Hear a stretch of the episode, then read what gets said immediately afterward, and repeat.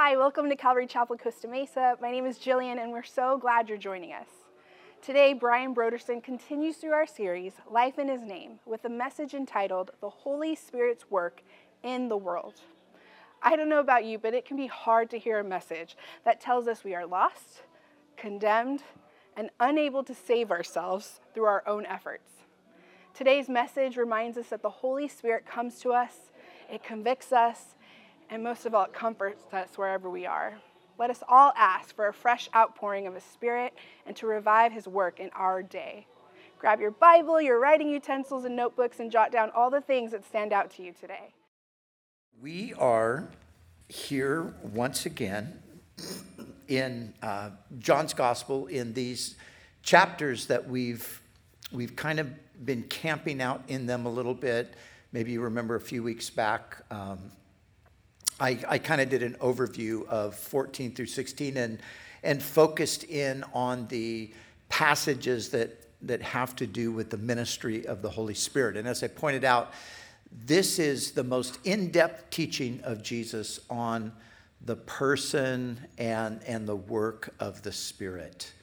And then, um, you know, Char came back over the past couple weeks and took us through the 15th chapter and focusing in on that, just that beautiful picture that Jesus gives us of how to bear fruit. He said, I am the vine, you are the branches. The one who abides in me will bring forth much fruit. And looking at that, and then coming back today now to chapter 16, we're going to spend today and next Sunday looking at portions of this uh, 16th chapter. So we're going to zero in today on verses 7 through 11.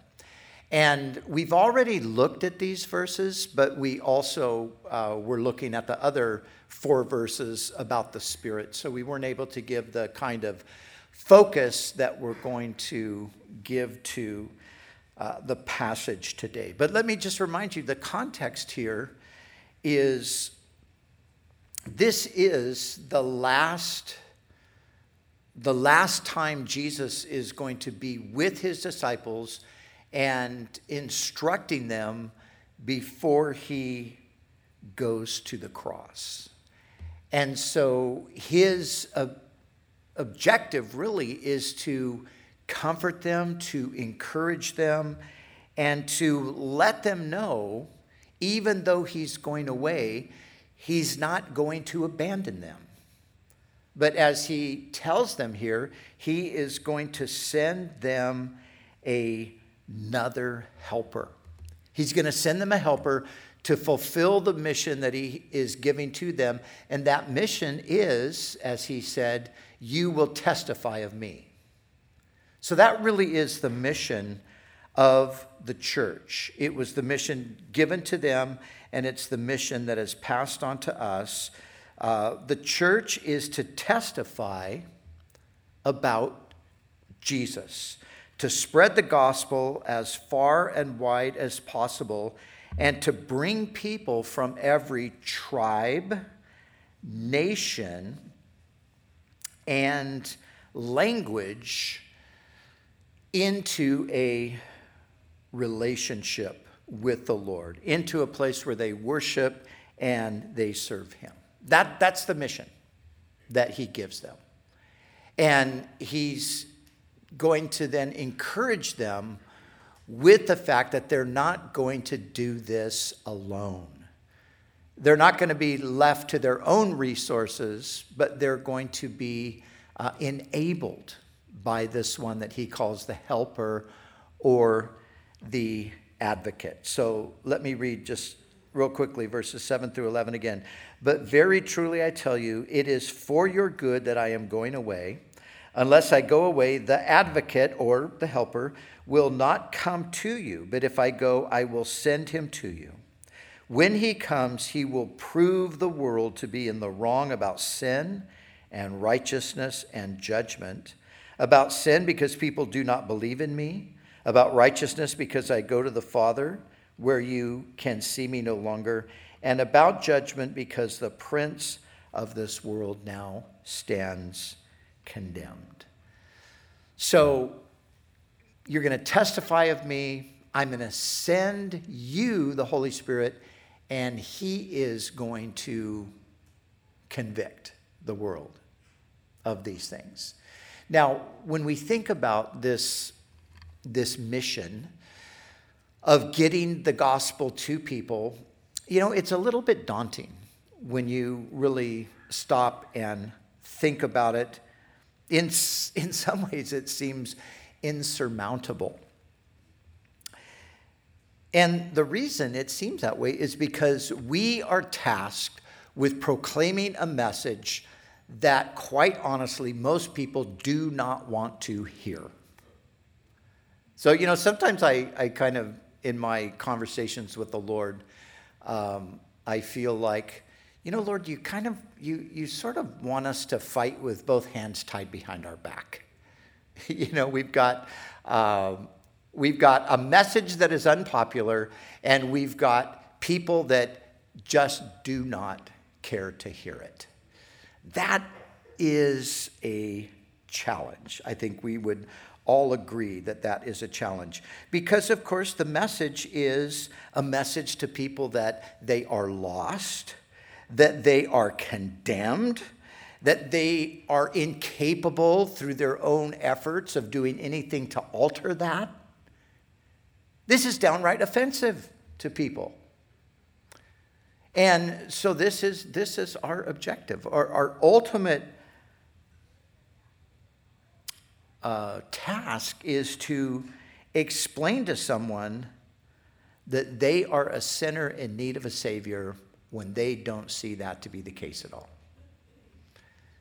Now, I said our, our, um, our task is to ultimately explain that to someone. And I say ultimately intentionally because I don't think that we necessarily lead with that. In other words, I don't recommend that you go out today and maybe you're going to go to uh, have lunch at the restaurant or something. And when the waiter comes at the table, I don't recommend that you say, Hey, did you know that you're a sinner and that you're condemned and that uh, you can't do anything to save yourself? I don't recommend that we lead like that. But ultimately, if anybody's going to come to Jesus, they're going to have to face this reality that I am lost and sinful and I can't save myself. If you are saved here today, you came to that conclusion. But here's the truth you did not come to that conclusion on your own. The Holy Spirit actually did something to convince you of that. And so that's, that's the good news for us that we're not we're not alone in this. And this is the way it has always been. Listen to the words of the Apostle Paul. Paul writes this letter to the church in the city of Corinth, and he's just reminding them of his own experience. He says, Jews demand signs, Greeks look for wisdom, but we preach Christ crucified, a stumbling block to Jews and foolishness to Gentiles. But to those whom God has called, both Jews and Greeks, Christ, the power of God and the wisdom of God. That is the reality today, right? It's a stumbling block to people, it's foolishness to people, but this is what we've been called to. So, how does the gospel break through this kind of blindness and hardness and resistance that is characteristic of every single person. See, every person has this, it's not just some people. Everyone has within them this just this automatic resistance. I, I w- heard the story of um, C. Everett Koop. Some of you who are like my age would know that name. He was formerly the uh, Sur- Surgeon General of the United States. And he was known in his role as a Surgeon General, he was known as, as being a Christian. But I heard his story about how he became a Christian. And he became a Christian at uh, 10th Avenue Presbyterian Church in Philadelphia. He went to the church simply because he had some sort of religious background and thought he probably ought to go to church. He didn't go to church because I love Jesus and I want to know him better. He went sort of out of religious duty. And he describes how for one year, week after week, he sat. And every time the preacher got up to preach, his name was Donald Grey Barnhouse, every time Barnhouse preached, Koop sat there and argued in his mind with him. That's ridiculous. Why did he say that? I don't believe that. That's stupid. Nobody thinks that way. Sound familiar? I mean, this is what happens, right? We, we resist. We, we come up with reasons why we shouldn't believe that, reasons why that doesn't really apply to me. I used to come to this church before I was a Christian, occasionally. Truth be told, I was looking for a nice girl because I heard there were cute, nice girls here. So I thought, okay, I'll check it out.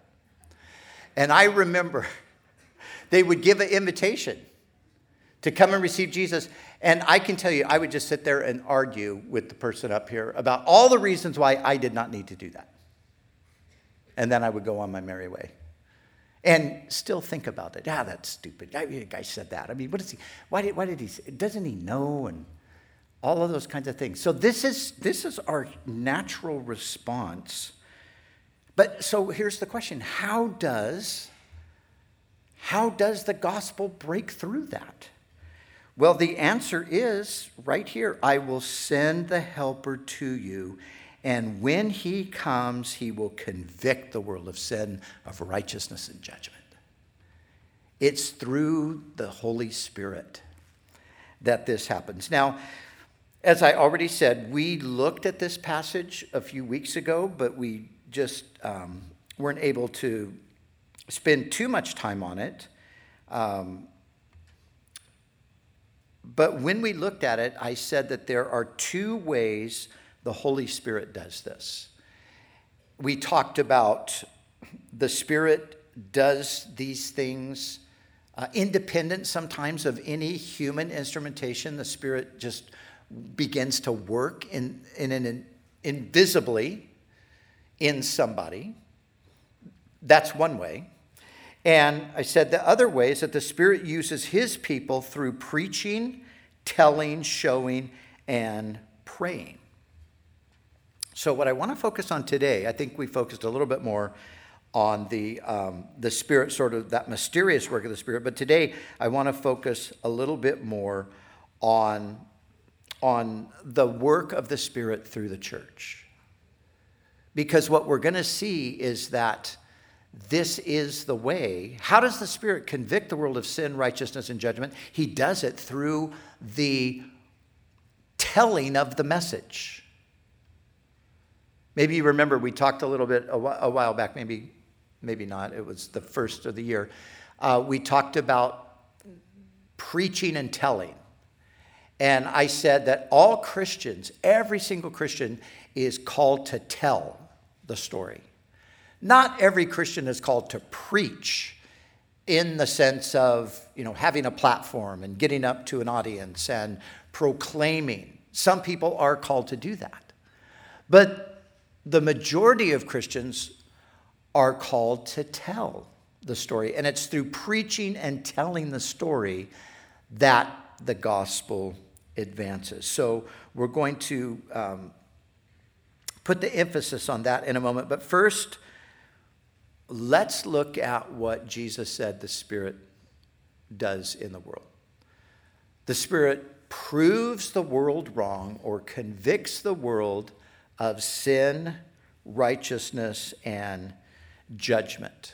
Uh, Frederick Dale Bruner is a theologian and a Bible commentary. Uh, Bible commentator. He wrote a great commentary on the Gospel of John.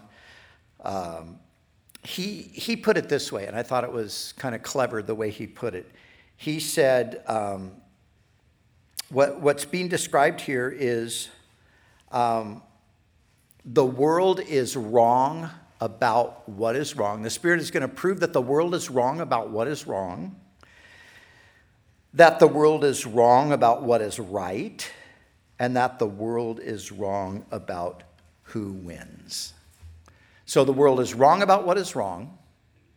Simply, the world thinks that this is the problem.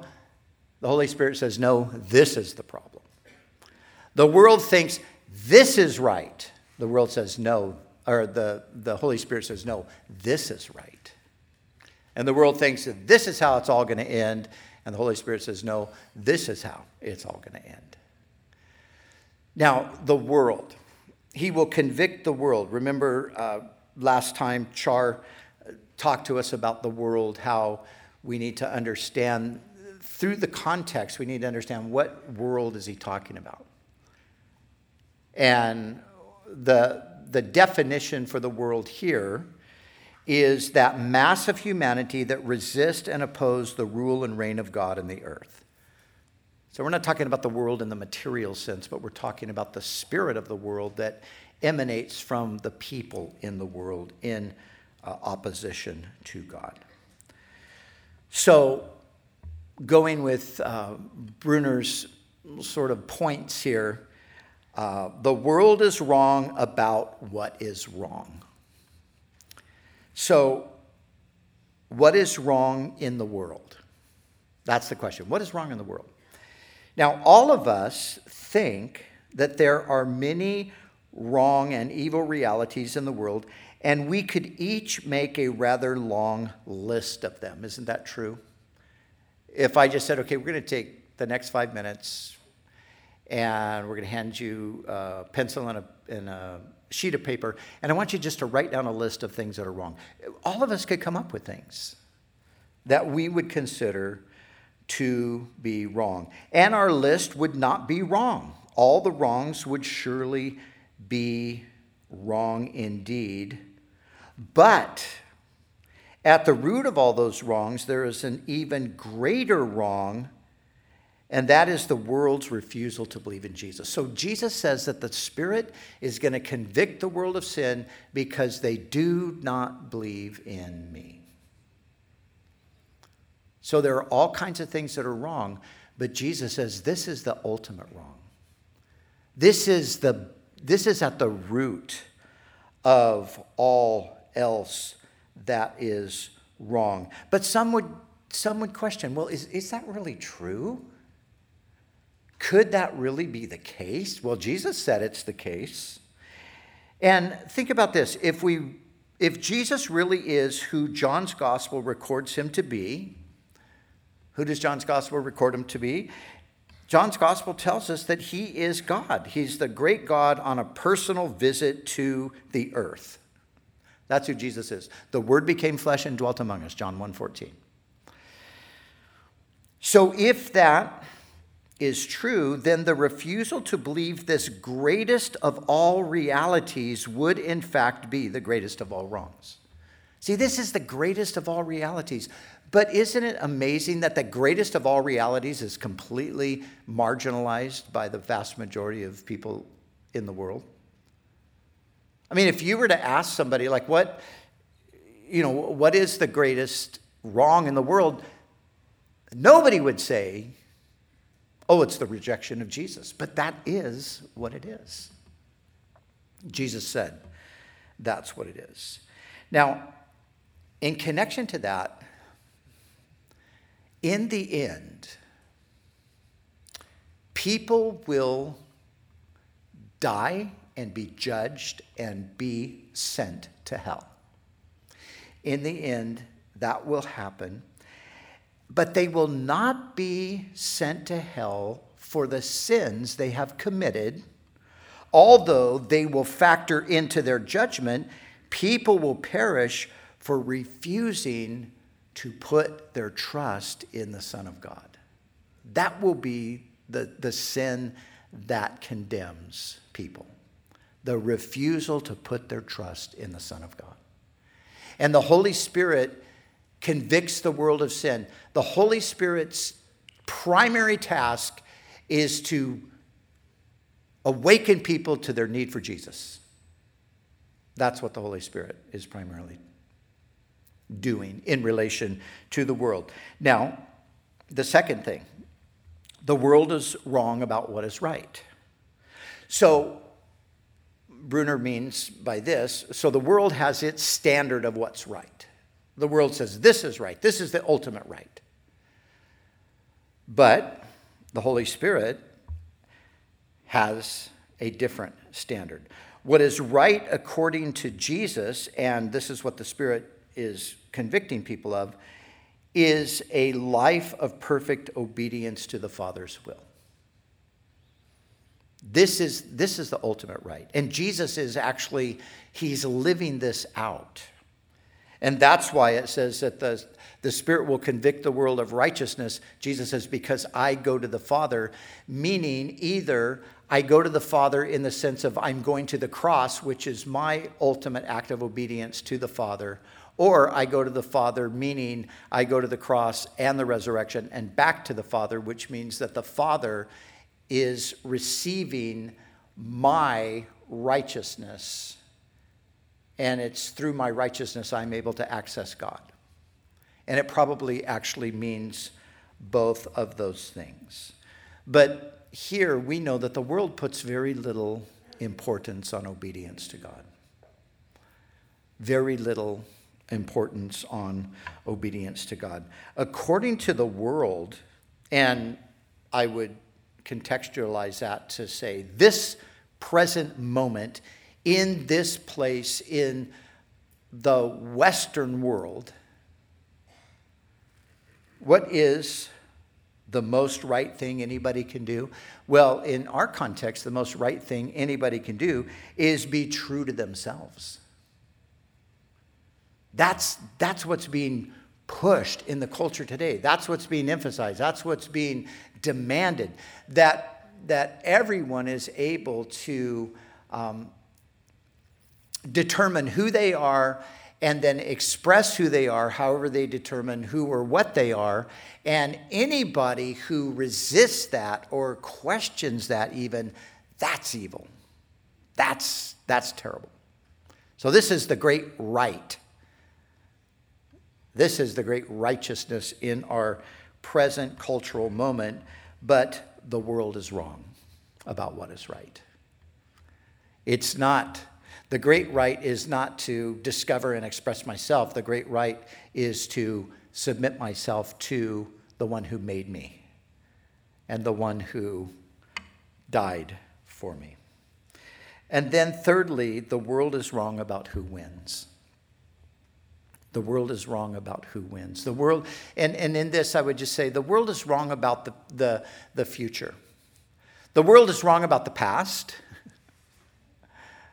Whenever I hear people pontificating about the billions and billions of years and such and such and this and that and the other thing happened then, I just think that is just, I, I can't hardly stand hearing that. But people also talk about the future in those kinds of ways. Well, this is where it's all headed, and this is where it's going to go, and this is going to happen here, and this nation's going to do this, and there, and everybody's sort of got it all planned out and mapped out, and this is what it's going to look like a million years from now. Well, the Holy Spirit convicts the world of judgment. The Holy Spirit convicts the world of the fact that your plan is dead in the water. Your, your plan isn't going, even though you might think it is. Convict the world of judgment. In life, Bruner said this in life, it is all, it all too often looks as if the ruler of this world, the devil, wins the good versus evil contest in the world. From the cross through the Holocaust to the contemporary violence, corruption, and sleaze. You know, you look around, it just seems like the devil who's behind all of this, it, it seems like he's, he's winning. He's got all the resources. He's got all, he's got the, the, the stronger team, the greater army. He's winning, it seems, the Holy Spirit, however, will encourage the church to live, preach, and teach the victories won, and her Lord is risen and reigns. All appearances to the contrary notwithstanding. I love that last little part. All appearances to the contrary notwithstanding. So we say Jesus won, and he will soon show forth his victory. We look around and say, God, it doesn't kind of really look like that's happening, but it is. If you look more closely, it is.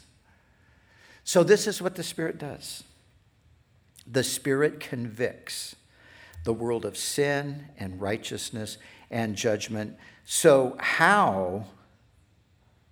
How does this take place? Well, going back to what I said earlier, the Spirit uses the church. And, and this is the point that Jesus is making that I think we need to really get a hold of. Jesus says, I will send you the Spirit, and he will convict the world of sin. And I think we could easily add this to what Jesus said because this is what he means I will send you, the church, the Spirit, and through you, the Holy Spirit will convict the world of sin, righteousness, and judgment. You see, it's through the church that this is going to happen. As I said, through preaching, telling, living, and praying. Now, one more quote here. We already talked about the world is wrong about what is wrong, wrong about what is right, wrong about who won.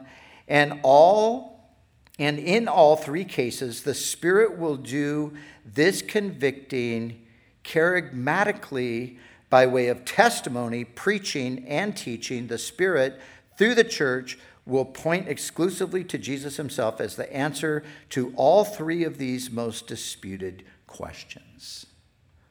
I threw in a word that you never heard before kerygmatically.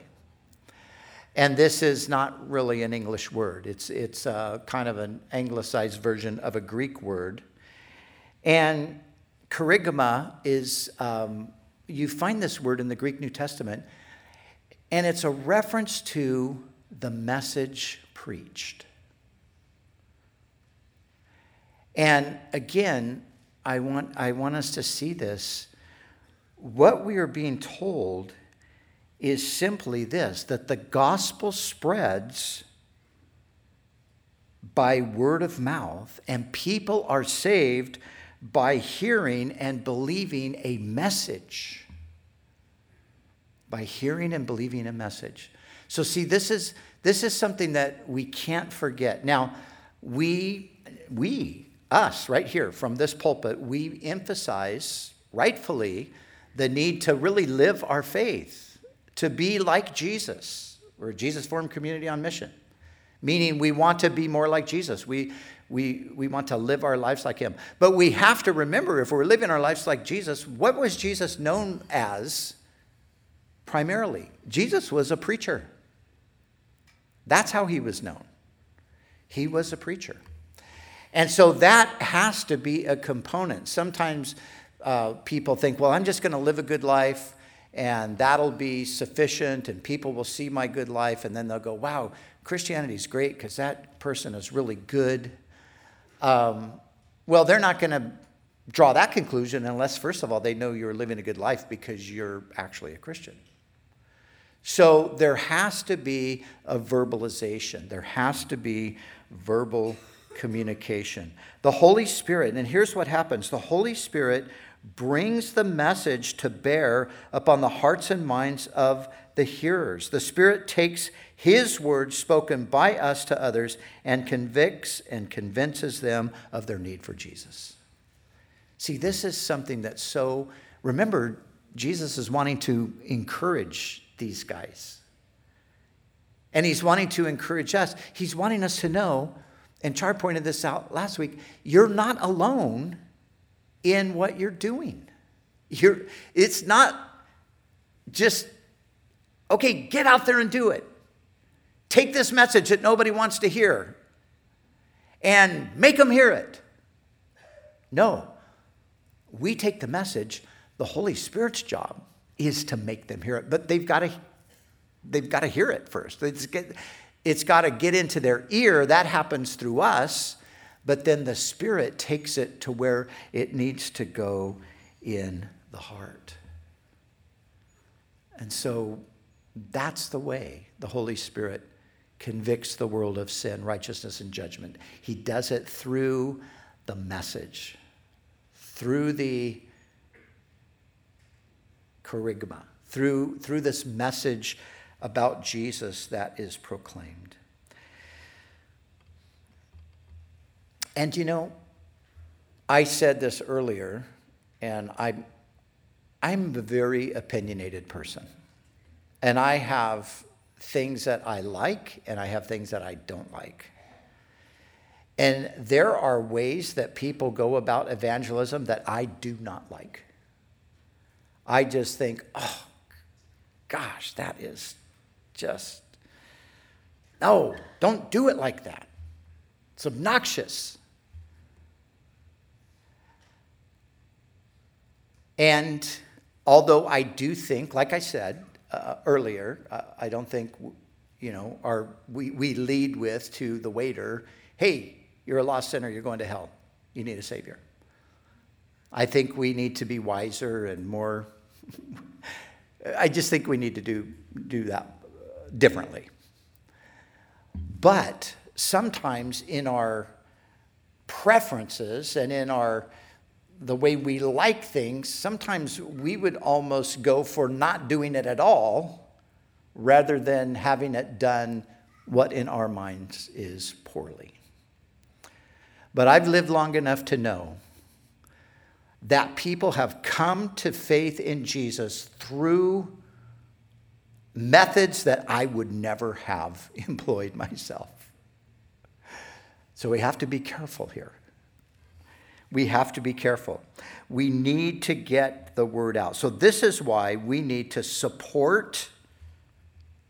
We might not agree with the particular method, but we need to support through prayer and affirmation every effort to get the gospel within earshot of people, whether we like the way it's packaged or not. Now, right now in our culture, there are, it, it's really an interesting moment right now. I, you know, we, we kind of, if we're, if we're attuned to what's going on outside of our houses, um, we know that the world's pretty crazy. The world is, is gone kind of just nuts. And yet, interestingly, there's also Jesus is sort of being put forth in front of the culture in interesting ways right now. There's, um, there's this uh, series called The Chosen, which has been around for quite a while now, I think three or four seasons. And recently it's, it's, it's gone on to Netflix, which is pretty fascinating. And The Chosen is about the life and ministry of Jesus. How many of you have seen The Chosen? Okay, so you know what I'm talking about. Now, there are lots of opinions about The Chosen. Some people think it's the greatest thing ever.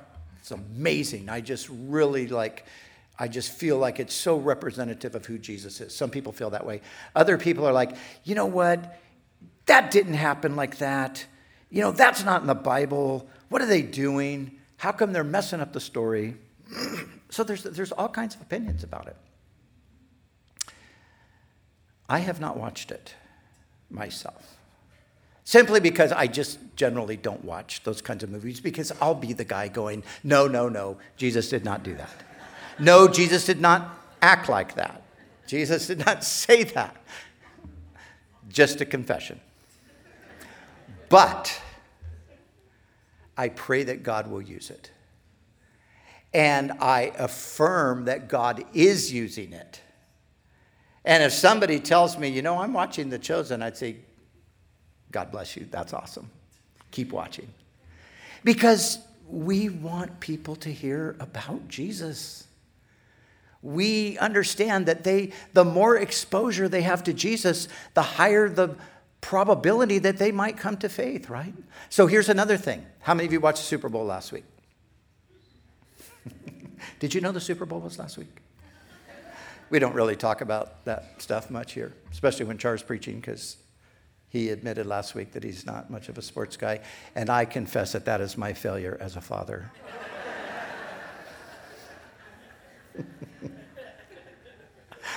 but I did help him learn to play guitar, which is, I think, balanced it all out. Um, okay, but during the Super Bowl last week, there's, there were these ads. And so there was a campaign Christians got together, they put in a bunch of money, and they said, uh, we want to get the gospel to, in front of as many people as we possibly can. So they did this campaign, and the campaign was called He Gets Us. Now, a friend of mine has been very involved in this, and I knew about it months and months ago before it ever came. And I remember when he said, The campaign is called He Gets Us, I thought, oh, God, that's so cheesy. He gets us. I mean, it just sounds so corny to me. So I did not like that at all. But as I sat watching the Super Bowl, and as I saw these ads, the ads I thought were actually kind of amazing.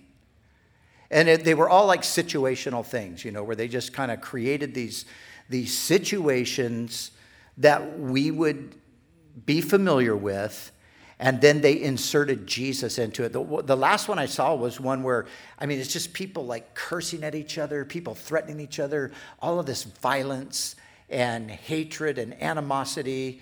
And then it says, love your enemies, you know, Jesus. And so, again, I, I look at it and I think, this is a, this is a moment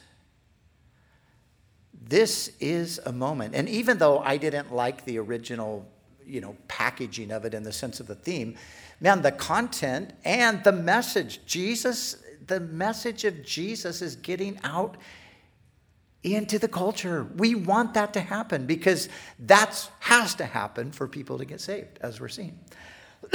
and the Holy Spirit is able to take that. So this week, the premiere of the Jesus Revolution is coming.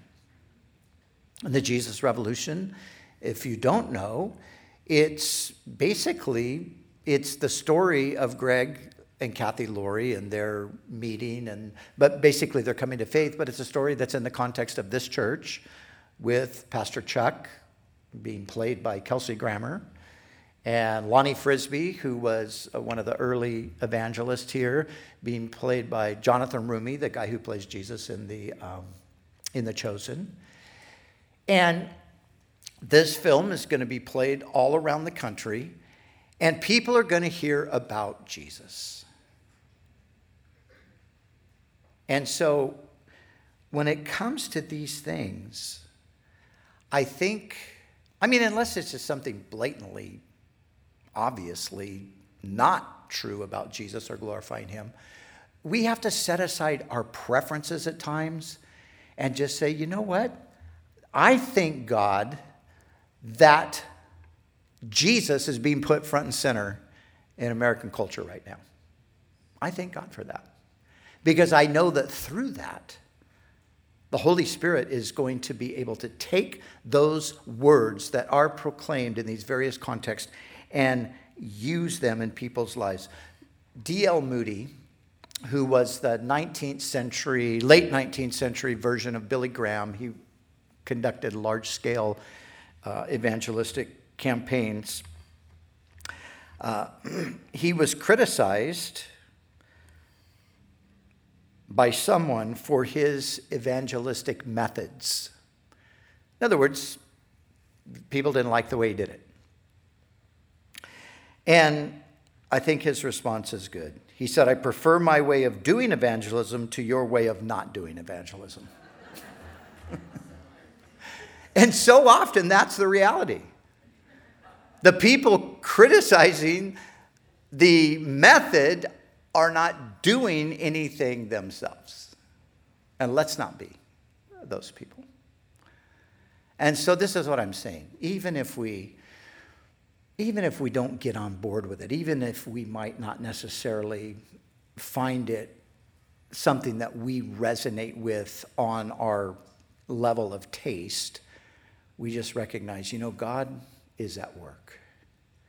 And we thank God that He is at work. And so, preaching, telling, praying. Preaching. We look for opportunities to preach. But I thank God we have a radio station. And through that radio station, the gospel is, is being broadcast 24 7. And I could stand up here all day and tell you amazing stories of how people have come to faith by stumbling on the station. Didn't even know it existed. Picked up a rental car, turned on the radio, and it happened to be this 107.9 thing. And they heard a message that began something in them that would eventually lead them to faith. I've heard that story personally many times over. And so, preaching, telling, us just telling people about Jesus, about what he, if, if nothing else, telling people about what he's done for us. That's huge right there. Telling people what he's done for us. And then praying also. And in closing, I want to just talk for just a quick second about praying for awakening. We need an awakening. We need a spiritual awakening. An awakening is that it, it manifests itself in different ways. Spirit conviction upon the culture through exposure to the gospel. What, when that happens, people start to be awakened.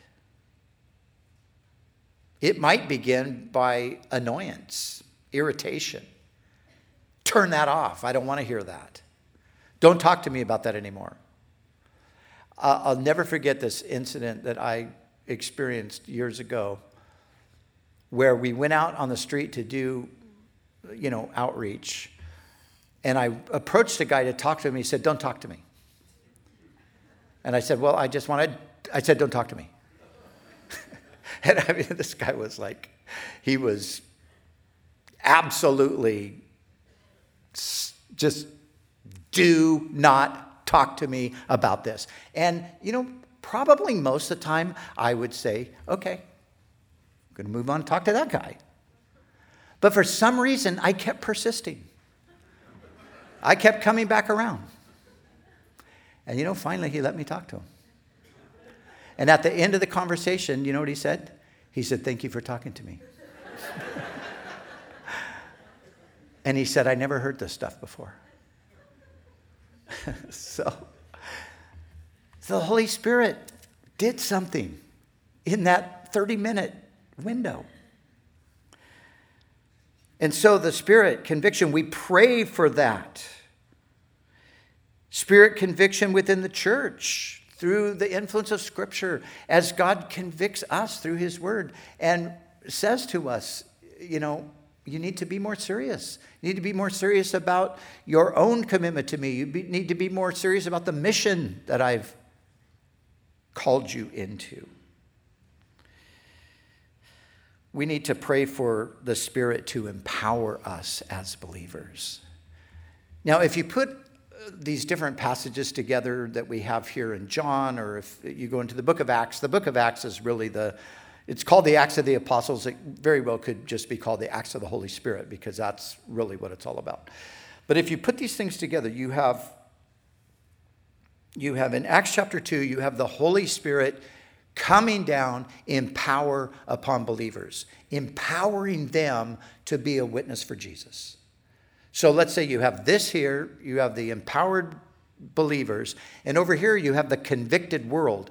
When these two things collide, you know what you have? You have a great harvest of souls. You have a great move of God that changes lives and changes communities and changes societies sometimes. So that's what we want to pray for. We want to, we want to see that happen. Now, some of you might have heard, heard about this, and some of you might not. Uh, Asbury College in Kentucky, um, this is a old college, it's a Methodist college, goes back many years. Uh, they have been having this phenomena for the last over a week. They have had a church service that has gone on now 24 7 for over a week. And it's a college, so it's mostly college students, but thousands of student aged people are coming there And they are, it, it's pretty simple. It sounds like they're just basically worshiping the Lord. They're on their knees praying. Some people are getting up and talking about how they're convicted and they they want to turn away from their sin. And it, there's not a whole lot of hype or any, there's no personality that's driving it.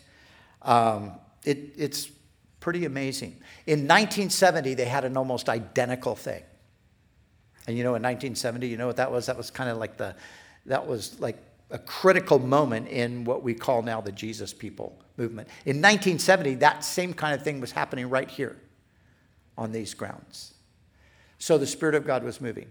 But here's the sad thing the sad thing is, if you look on Twitter, half the Christians on Twitter are criticizing it. Oh, but how come they're doing this? And why aren't they doing that? And I didn't hear any Bible studies given, and all, you know, all of this kind of stuff.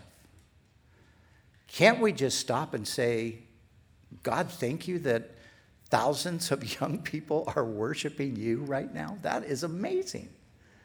That's a wonderful thing. God, do it here.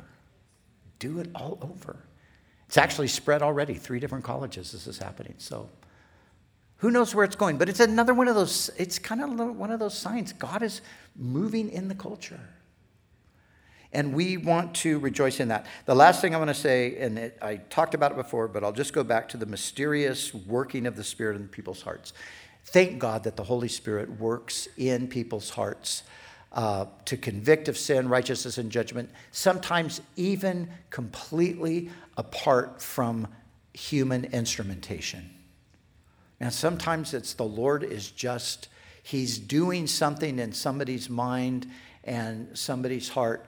He's bringing them to this place of ultimately receiving Jesus. On my trip home recently from Europe, I read once again the. Um, the story of C.S. Lewis's conversion. C.S. Lewis was a um, Oxford Don. He was uh, held the chair of Renaissance and medieval literature at Cambridge University. One of the most brilliant men of the 20th century.